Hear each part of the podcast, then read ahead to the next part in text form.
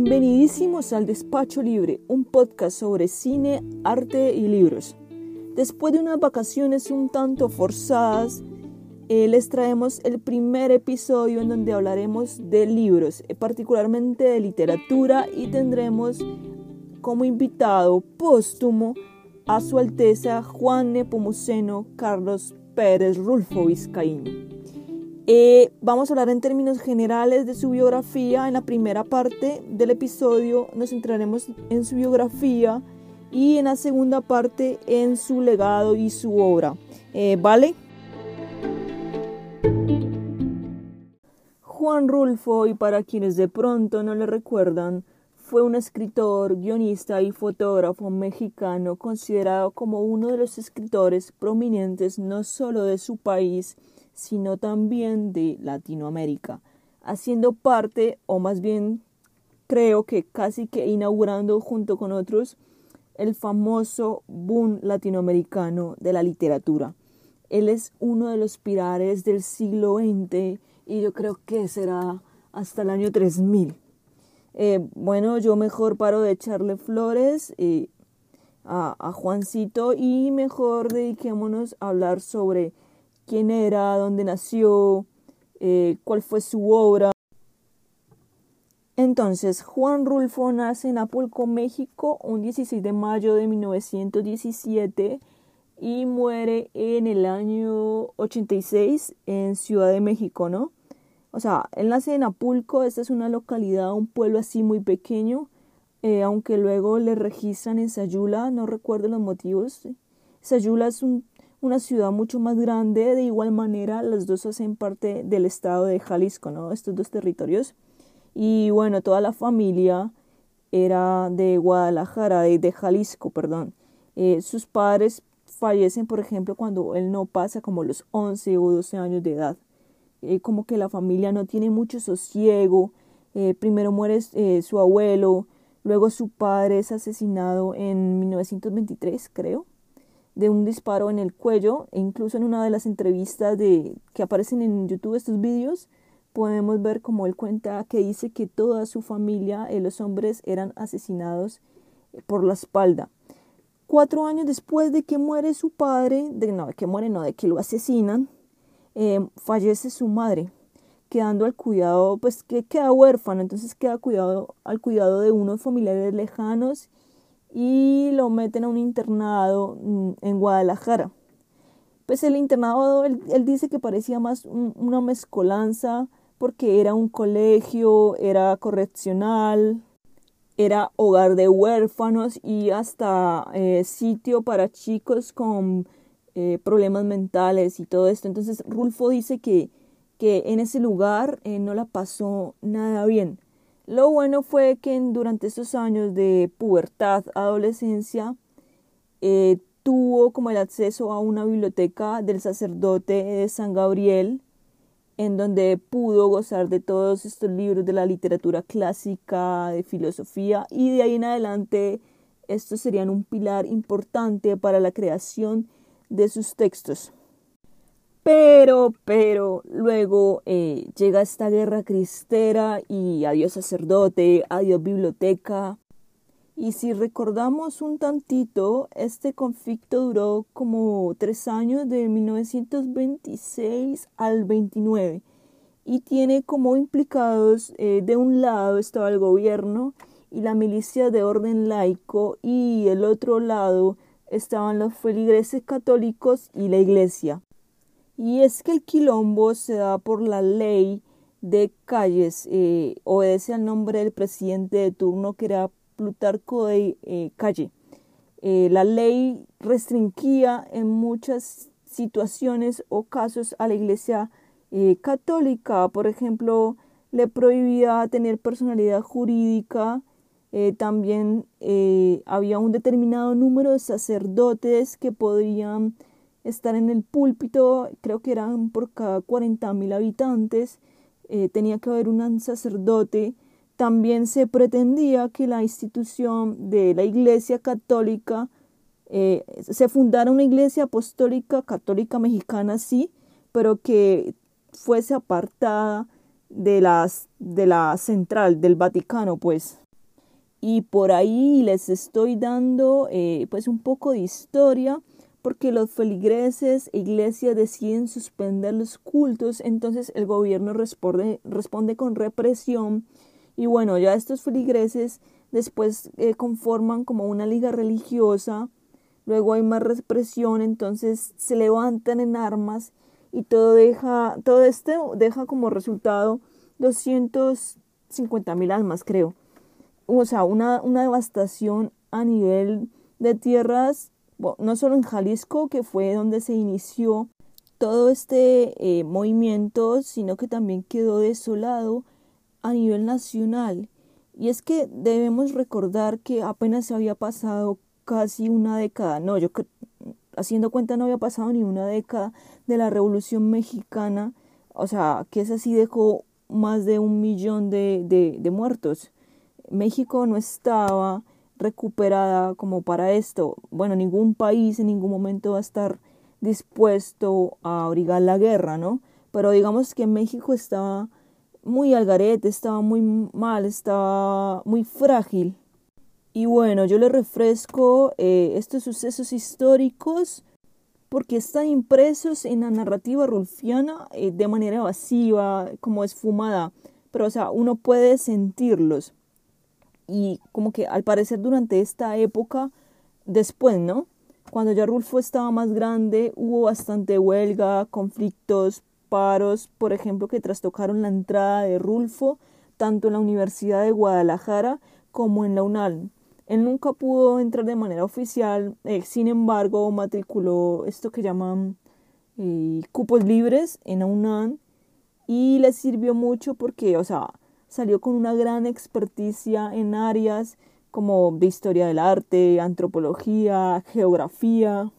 O sea, con decirles que hasta tenía pensado estudiar derecho.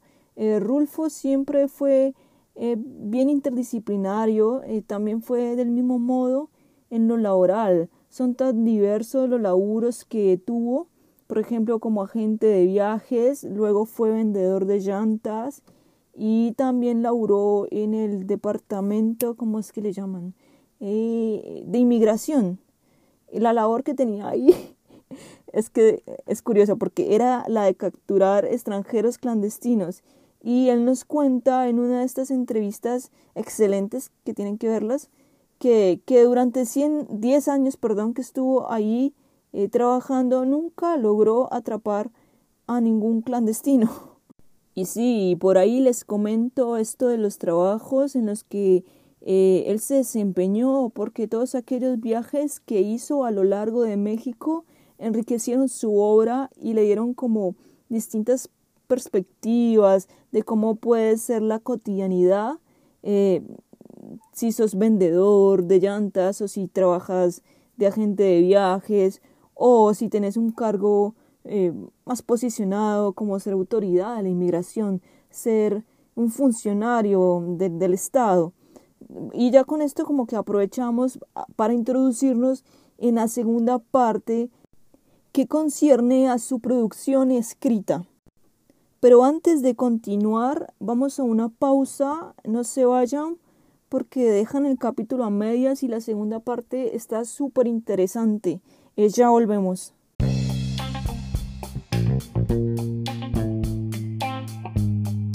Saludos a todos. Acompáñanos en este proyecto compartiendo nuestro podcast con tus conocidos y con donaciones voluntarias en Patreon.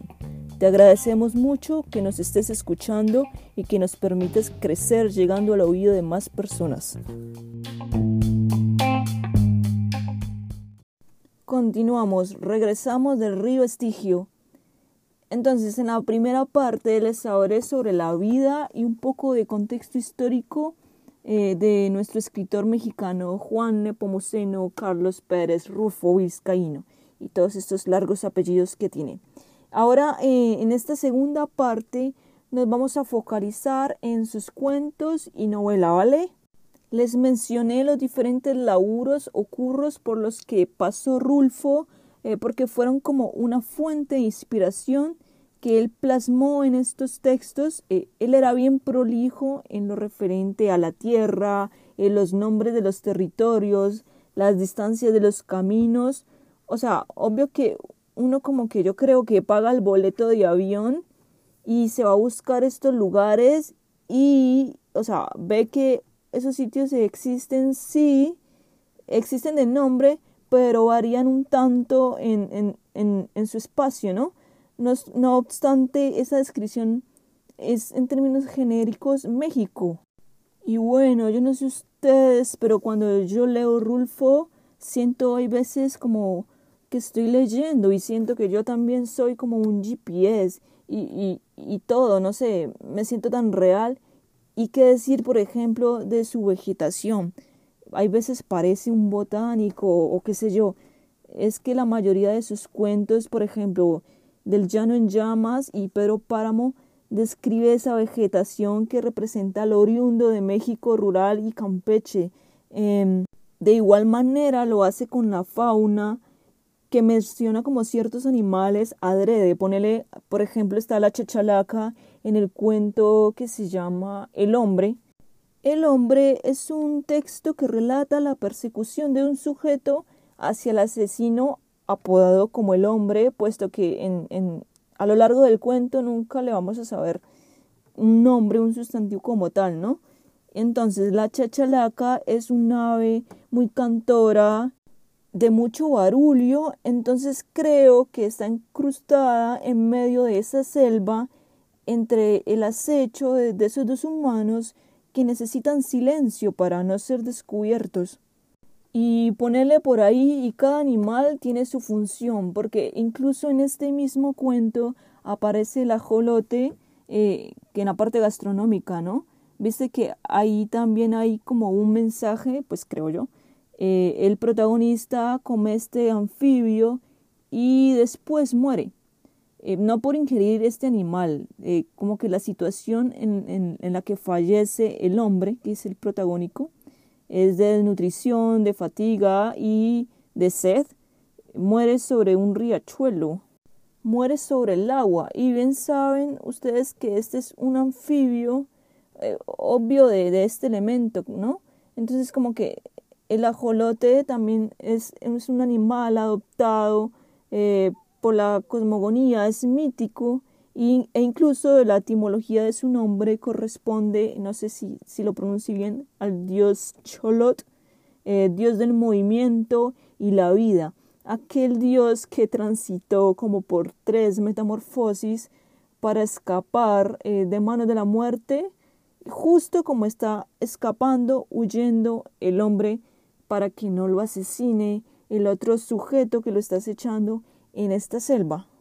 Es decir, Rulfo aplicó todos sus conocimientos interdisciplinares y los diferentes laburos para crear estas obras tan bellas. O sea, durante esas épocas de trabajo, cuando ya al anochecer eh, cuentan, él se quedaba solito en su oficina, escribe que escribe, porque él mismo decía que más que inspirarse, le parecía que la escritura era o es un trabajo duro y puro. ¿Y qué palabras más certeras? ¿Sí o qué? Porque es que Rulfo nunca se consideró a sí mismo como un escritor intelectual, siempre se puso al servicio de las letras de la forma más cotidiana y humilde, aun después de ser reconocido y hacerse merecedor de, de estos premios, del Príncipe de Asturias, del Premio Nacional de Letras, del honoris causa de, de la Universidad de la UNAM, como que siento que su naturaleza humana nunca cambió. Obviamente no lo conocí. No tomé un café con Rulfo, ya quisiera, pero a pesar de eso siento que su naturaleza no cambió casi nada. Uno se pone a ver estas entrevistas que le hicieron y verlas es un goce, o sea, yo digo que vos tenés que ver esos vídeos que están eh, en YouTube de las entrevistas que le han hecho a Juan Rulfo, que son bastantes. Eh, su forma de hablar en las entrevistas, su parsimonía, su silencio, su enigma eh, te da para entender su obra. No a cabalidad, pero sí te explica muchas cosas que a veces no puedes entender porque te falta tiempo para leer o querés entenderlas así de a primeras te sirve mucho mm, ver estas entrevistas.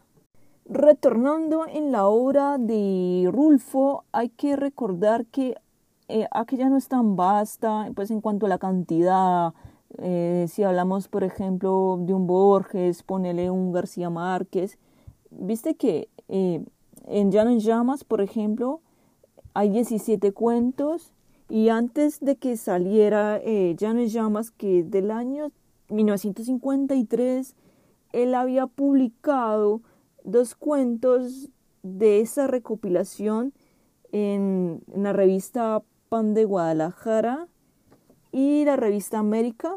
Eh, creo que eran los cuentos Es que somos muy pobres y el segundo eh, Nos han dado la tierra.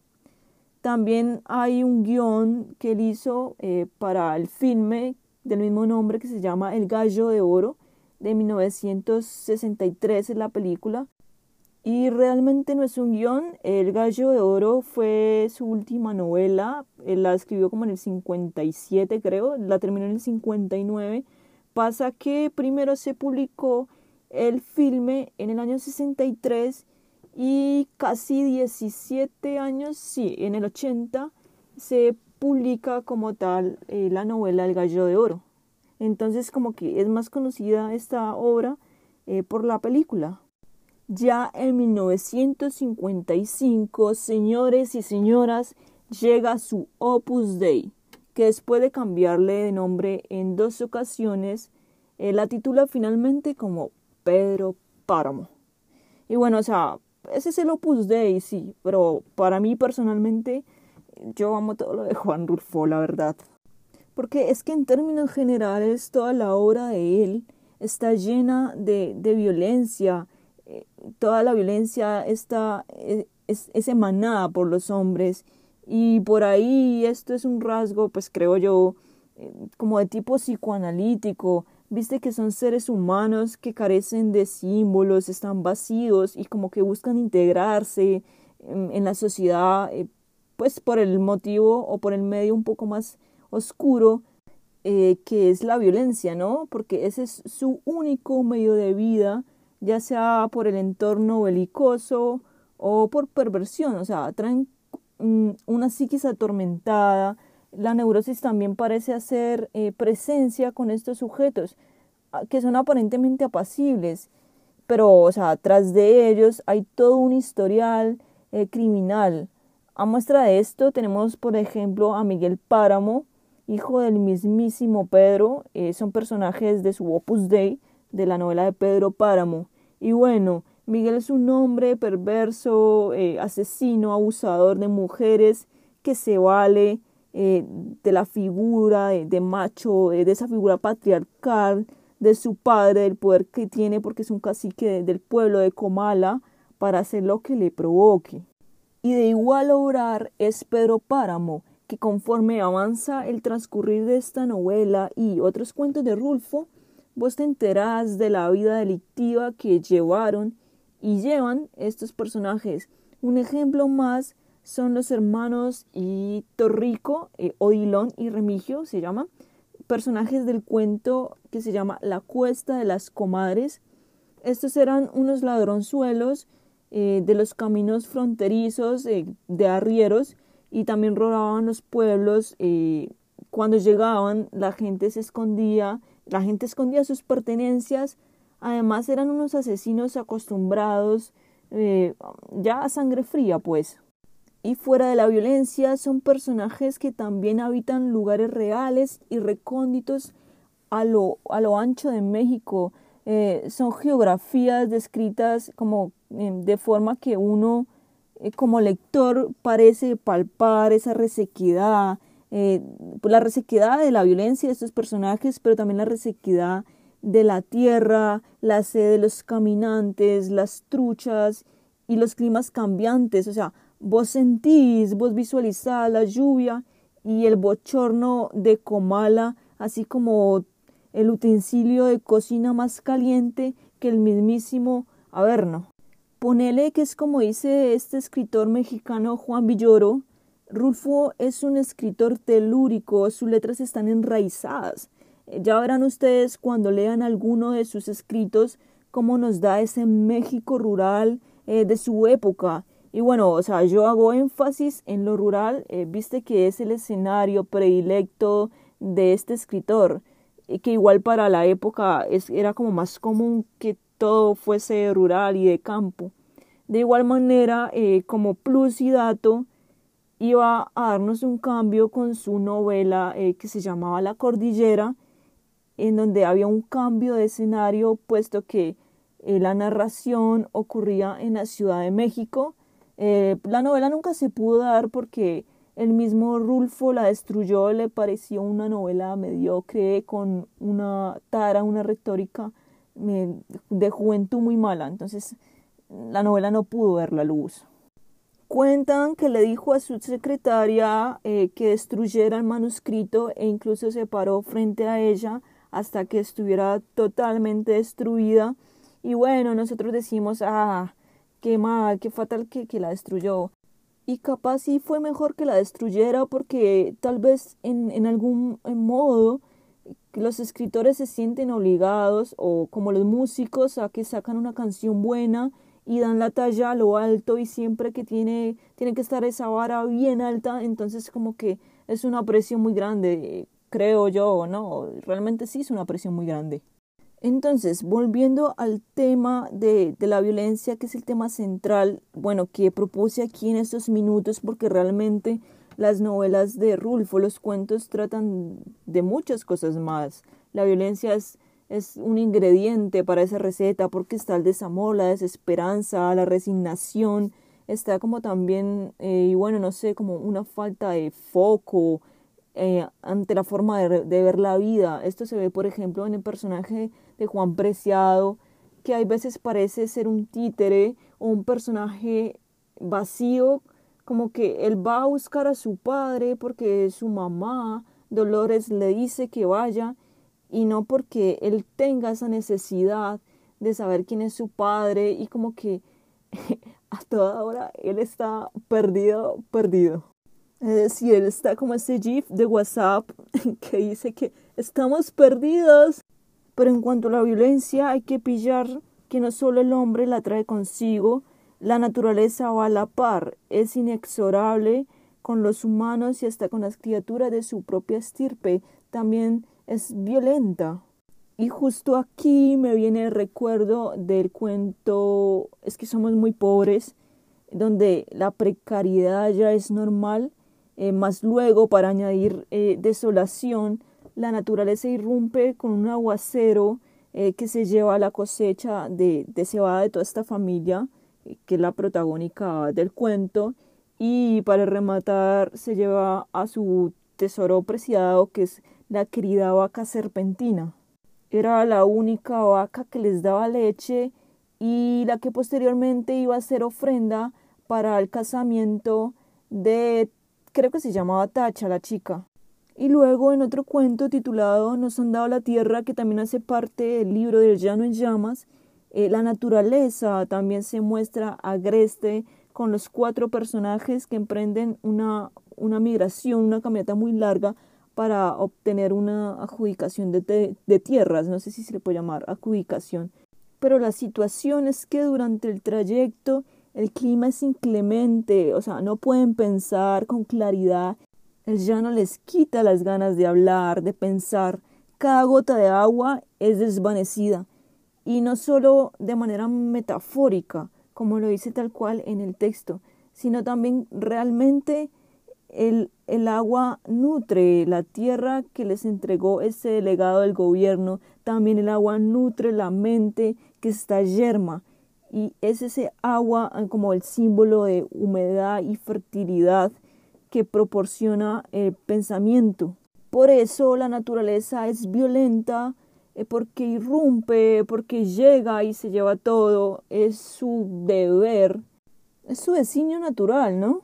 Entonces, todos estos daños ambientales junto a la pobreza marcan en la obra de, de Rulfo como un desamparo, eh, una desolación, un vacío eh, existencial en la situación económica y luego ya va a mediar en la otra parte como la falta de afecto, eh, el amor, el desamparo. como que la obra de Rulfo se siente incertidumbre, se siente como este vacío, como en un limbo. Esto marca una angustia incluso en uno como lector, eh, o sea, uno queda friqueado. Y bueno, y por ahí yo creo que esta es una de las tantas razones por la que Rulfo es considerado un excelente escritor. Y bueno, de igual manera yo creo que algunas personas tendrán dudas sobre eh, por qué es considerado eh, un buen escritor el Rulfo a sabiendas de que trata situaciones y temas comunes como es el amor, la violencia, muerte, injusticia, sufrimiento, y bueno, la novedad en su obra quijotesca, en primer punto, podemos decir, y a niveles generales, muchos críticos lo dicen, que es la mistura entre la fantasía y, esas realidades. Como, como les decía antes, son espacios con nombres reales, pero hay veces inverosímiles o, como no existen. Y algo similar eh, acontece con algunos de los nombres de los personajes eh, que él utiliza que están vivos, pero hay incertidumbre con su existencia, como en el tiempo. Es como una cronología así tipo vaporizada. Eh, los personajes de sus escritos, ponele, son como lo que en filosofía del arte llaman index, que son como vestigios de un ser humano. O sea, y ustedes dirán, pero, hey, ¿cuáles vestigios me estás hablando? Pues yo les digo, a los, me refiero a los nombres de los personajes y es que en las entrevistas, por ejemplo, cuenta el mismísimo Rulfo que era costumbre de, de, de él ir a los cementerios para mirar los nombres de los difuntos inscritos, de los epitafios.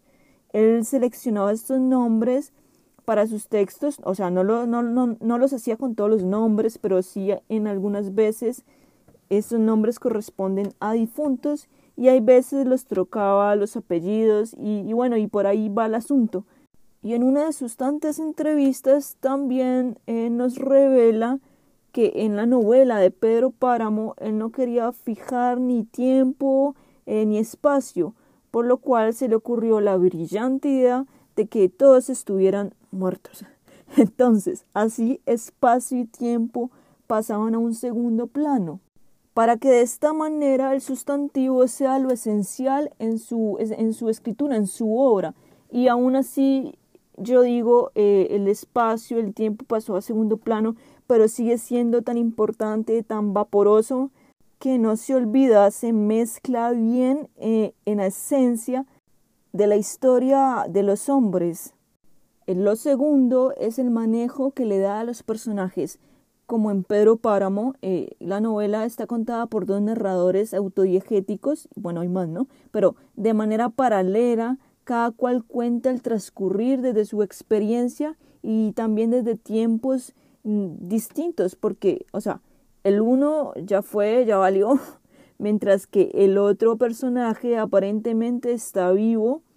No obstante, también hay otros personajes que eh, eh, toman la batuta, eh, por ejemplo está eh, Miguel Páramo, quien parece un poco, hay veces, narrar su historia de cómo terminó, cómo fue que murió, que murió casi por obra divina, por castigo yo creo que es un mal actuar, ¿no? Y es que en la obra de Rulfo también evidenciamos una especie de eso que llaman flujo de conciencia. Si recordamos los, los monólogos, bueno, yo le digo monólogos, de Juan Preciado, de Pedro Páramo y también en cuentos como San Gabriel eh, con el personaje llamado el viejo Esteban. Estos son personajes que buscan la complicidad del lector, pero no porque se dirijan a nosotros como eh, si le importáramos o si estuviéramos presentes, sino porque hay como un desdoblamiento de su personalidad. Mejor dicho, como que hablan consigo mismos eh, como si lo hicieran con otras personas en su conversación.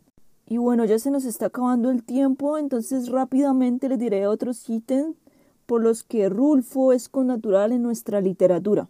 Otro punto es que la novela de Pedro Páramo es una completa disrupción de tiempo, de espacio, ¿no? Y por estas maravillas es que Juan Rulfo abre el portal para que se dé el boom de la literatura latinoamericana. Obviamente estaban más personajes, ¿no? Estaba Martí, José Asunción, pero es que Rulfo hace que sus personajes sean fantasmas que vienen y que van. Porque la novela no solo está relatada desde la primera persona, también hay narrador autodiegético, eh, ya les había comentado, y bueno, para hacerla todavía más compleja, hay un enfoque como narrativo múltiple, que es cuando dos o más eh, personajes eh, se refieren a los mismos hechos eh, pues, que han sucedido, pero desde puntos de vista distintos. Y esos puntos de vista distintos son el punto de, de, que uno esté vivo, el otro esté muerto, el otro esté en un tiempo pasado, el otro en un presente. Es un viaje en el tiempo, o sea, tiempo relativo. Y es que esta novela y algunas obras de Rulfo aparentemente nos dan toda una lógica occidental. Eh, ponen en la religión católica el concepto de la muerte occidental, un tiempo y una historia lineal, ¿no?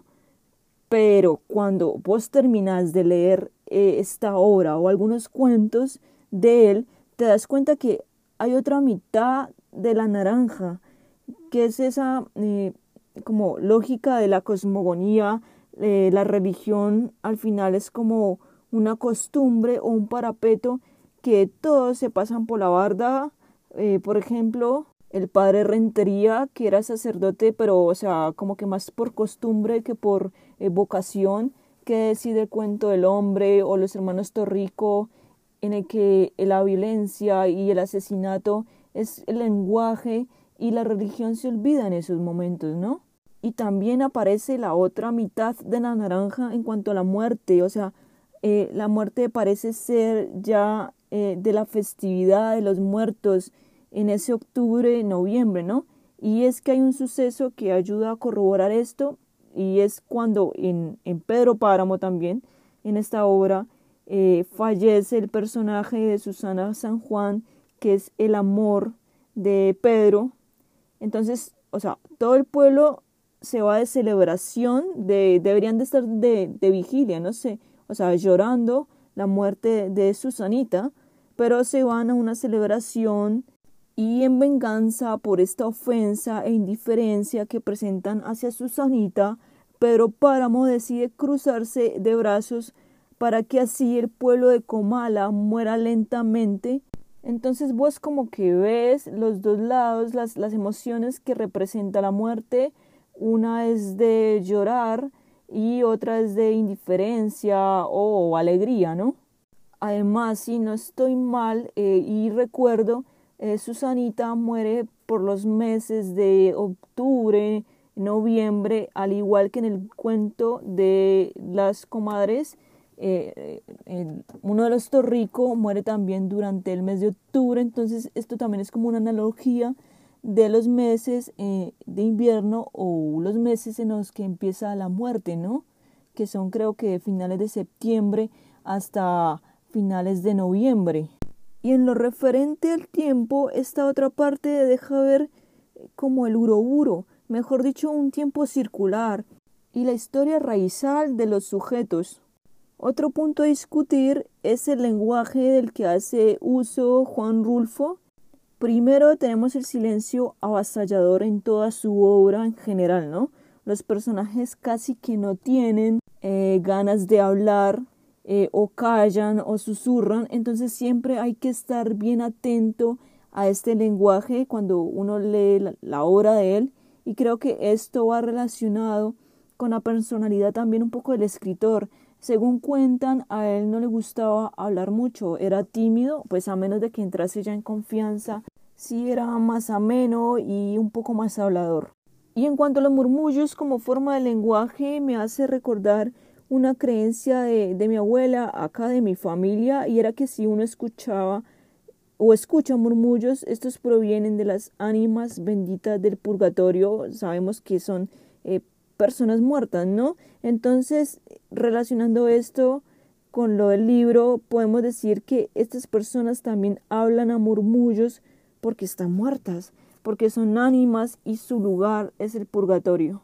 Como última forma de lenguaje, eh, hace tiempo que en YouTube está colgado una conferencia de Juan Villoro, la cual hizo que pues yo no olvidase que en algunos párrafos Juan Rulfo repite las palabras adrede y lo hace para que nosotros lectores no olvidemos esa situación. Y también es una palabra que se repite como dando una interjección, es decir, Rulfo quiere que nosotros comprendamos y sintamos la emoción o dolor que siente el personaje. Como muestra de un botón tenemos el cuento titulado No oyes ladrar los perros.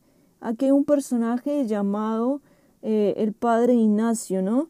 Eh, que lleva horas de camino con su hijo herido, precisamente su hijo es Ignacio, ¿no? Entonces, lleva horas herido y por ende eh, lo trae cargado sobre su espalda, razón por la cual el Señor, al caminar tan larga distancia y con semejante peso, emana sudor, ¿no?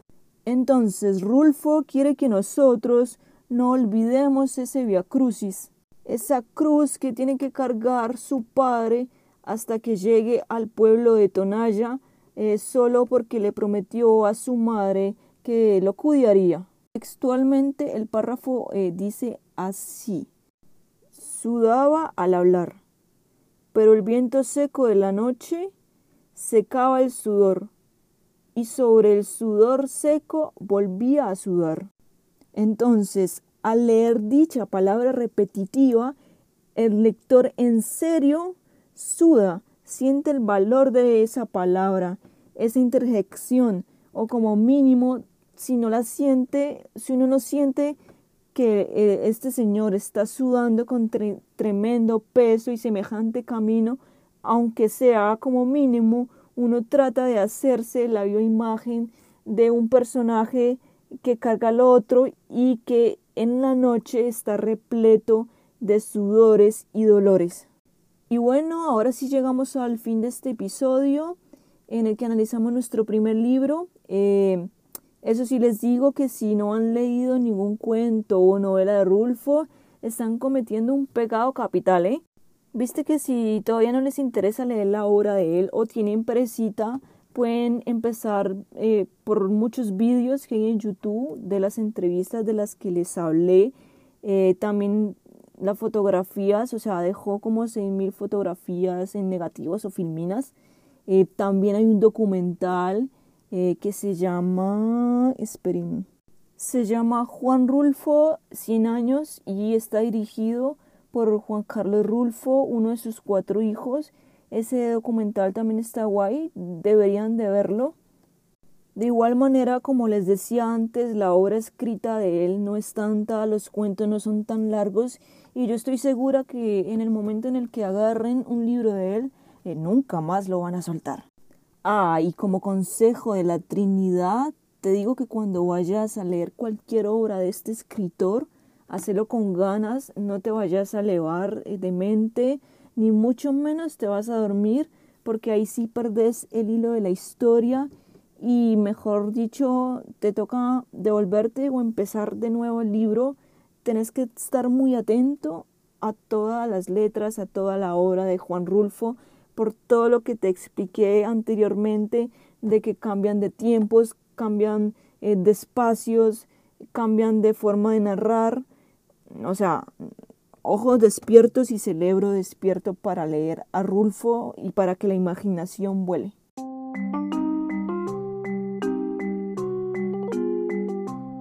Y bueno, eso es todo por hoy. Yo me despido.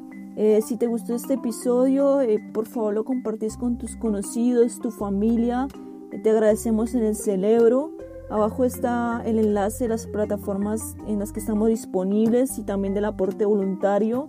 Gracias por llegar hasta el final de este episodio largo. nos pillamos en el siguiente episodio y les deseo que tengan un resto de semana lleno de cafeína y energía. hasta luego.